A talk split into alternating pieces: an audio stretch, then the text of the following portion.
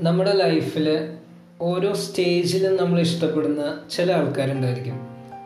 ആ സ്റ്റേജ് നമ്മൾ കടന്നു പോകുന്ന സമയത്ത് നമുക്ക് ഏറ്റവും വലുത് ചിലപ്പോൾ ആ വ്യക്തി ആയിരിക്കാം.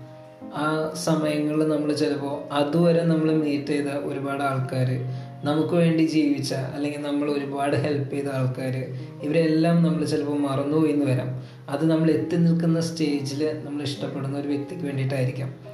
അത് സംഭവിക്കുന്ന കാര്യം തന്നെയാണ്. ബിക്കോസ് അതുകൊണ്ട് തന്നെ ആയിരിക്കണം പാരൻസിനെയൊക്കെ ഉപേക്ഷിച്ച് നമ്മുടെ ജനറേഷൻ ഇഷ്ടപ്പെട്ട ആളുടെ കൂടെ പോകുന്നത്. കാരണം ആ ടൈമിൽ അവർ എത്തി നിൽക്കുന്ന സ്റ്റേജിൽ അവർ കാണുന്ന സ്നേഹം എന്ന് പറയുന്നത് ആ വ്യക്തിയുടെയാണ്.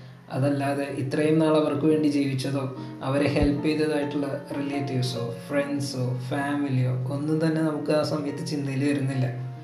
സോ ഏതൊരു ഡിസിഷൻ എടുക്കുന്നതിന് മുൻപ് നമ്മൾ ആ ഒരു പ്രസന്റ് സിറ്റുവേഷൻ മാത്രം കൺസിഡർ ചെയ്യാതെ നമ്മൾ ആ സിറ്റുവേഷൻ വരെ അല്ലെങ്കിൽ ആ സ്റ്റേജ് വരെ എത്താൻ നമ്മളെ ഹെൽപ്പ് ചെയ്ത ആൾക്കാരെയും സാഹചര്യങ്ങളെയും എല്ലാം ഓർക്കുന്നത് വളരെ നല്ലതാണ്